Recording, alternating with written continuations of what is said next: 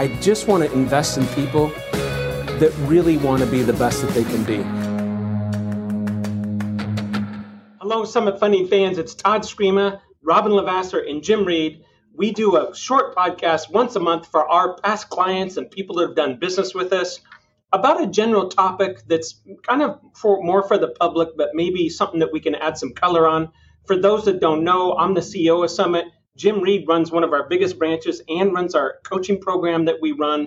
Uh, Robin Lavasser runs one of our biggest branches and is the head of sales for the whole company. So, and they've all been professional coaches for many, many years. Uh, 25 years, I think, for Jim, and 16 or 17 for Robin. Me, 23. So, we, we just have some uh, different knowledge and a different way of looking at things. And today's topic is battling inflation. Battling inflation. So I'll tell you a quick story. Uh, my uh, I came home from a trip. I was on vacation last week. We come home Saturday. My kids have some other kids coming over. I go to the grocery store because I want to make a feast for the kids, right? So we're going to barbecue. I go to the store. I'm all excited. And I got to get, you know, because they're teenagers, I got to get several packs of chicken. Okay. Well, the chicken, and I'm not exaggerating, two, uh, three chicken breasts in a package was $19.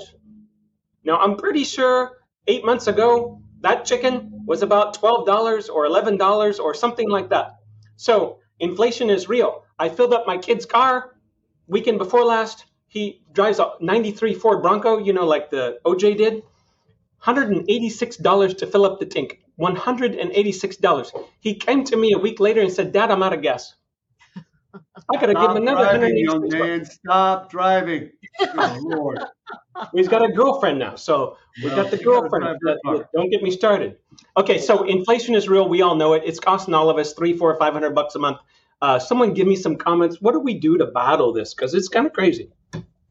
Uh, I got something to start if that's okay, Robin. Yeah. Yeah, please. Like, look, over the last couple of years in our in the United States, and I think probably a, a lot of other countries, money was easy. I don't know how else to say it. You could talk about the programs for COVID or or the the effect it didn't have on the economy that they thought it was gonna, and I don't really care what the reason is, but everybody had money. Right? So I was driving to work today and I was listening to this radio show about money, about inflation, and the average car payment this year in America is $721. How much? $721. Google it. Okay? That don't count gas and that don't count insurance. So it's clearly over 1100 bucks a month to uh, to to operate that automobile. That's nuts up. So here's what I think. When I listen to people talking about inflation, they say things like, well, it's not any more expensive to go out to a restaurant. Bull. So cook at home and serve leftovers. Here's the secret on leftovers if you've got kids, because I got two boys and they won't eat leftovers. You know what I found out? Hmm. you guys think I'm crazy. Like if you battle inflation, it's about not spending money, right? If you warm it up and make them a plate, they'll eat it. If you tell them to heat them up, their leftovers themselves, it looks cold and weird, they won't. So don't eat out. Don't do uh, what's it called? DoorDash delivery services. Don't do that. Pick up food yourself. Cook two times a week with enough for leftovers. Eat leftovers. Don't go out when you go out, when you leave the house for a cost, number one. Number two, I'm fired up about this. It's ridiculous. number two is listen, don't leave the house till you got four or five things to do. Don't leave the house. Bundle your gas. It's seven dollars a gallon. Don't leave the house. Shop at the bulk stores. And do the last one I got for you, Robin, is most people upgraded their home over the last not most. I don't know what the statistic is. A lot of people upgraded or moved up over the last two years. You guys agree? They fixed their kitchen, they fixed their backyard, or they bought a bigger house. A lot of people. Staycations. Yeah. Staycations. Like, don't get in a plane. Staycations. Staycations. Your town, your community has stuff you've never done. Did you know Sac State has a uh, what's it called when you got stars up in the fake stars up in the room? What's it called? You know, what, I'm talking about. Astrology. It's something like that, but you walk, you sit in this dark room and you look up, and it's like you're looking at the sky, and they show you the constellations, and they explain the universe, and there's education, and it's air conditioned, and it's three bucks, right? Do a staycation. Take your kids. There's a river here. There's a lake here. There's a state capital here. Go check out your community. That's all I got. You know, see, Jimmy, a lot of money. First of all, that what you just said, you covered three, four different things, but that's for the average family, three hundred to twelve hundred dollars a month. Just those few things. Real quick, I just uh, just got a big brother, uh, joined Big Brothers Big Sisters. We had our second outing um, this weekend, and we shot baskets. Our next outing is in a week, and we're going to a nature park to walk around. So those things don't cost any money. So that's great. Robin, I want you to give us one tip, and then I got a I got one tip, and then we'll close out. Yeah, I, I, I mean, I think want versus need. I mean, that's something that I've really had to check myself on. Is I mm-hmm. want a lot of things, and so there's moments when you want it, but if you really give yourself the litmus test of is this a need, the battle to inflation is to stop spending, and then that will cause market correction. Right? That's that's the truth. But I think that people think that oh, everyone else will stop spending, and I maybe don't have to, and, and other people maybe are, are really conservative naturally. There's kind of a balance. I tend to be a little bit in the middle. So I just want versus need constantly. And it might be a, I could have it, but not right now, right? It, it might mm. be a later date. And so being willing to really just litmus test yourself, want versus need on a consistent basis. And I think that'll really put you in a check. You know, you might be going to a, for instance, my son's wedding. I'm going to wear a new dress to my son's wedding. It's a, in my opinion, it's a need. I, we could technically call it a want. It's a need. So there are things we are going to spend some money on, right? There, I'm not saying no. I, I mean, we all know nobody's ever never going to eat out. You're going to go to a dinner, all those types of things. But just to say, hey, tonight we're going to order pizza. Tomorrow we're going to do DoorDash. Then we're going out to dinner with friends. At some point, you have to look at everything and say, there's a want versus need here. You know, what are we doing? I, I love a good bowl of cereal on occasion, and it's really cheap still. So cereal for dinner, baby okay, I got so what you guys talked about was defensive maneuvers. Let me give you two offensive tactics, meaning we're playing offense. Get a promotion. Mm. Go to your boss and say, "Hey, I want to make more money. Give me three things to accomplish so that I can get a raise or get a promotion." Mm.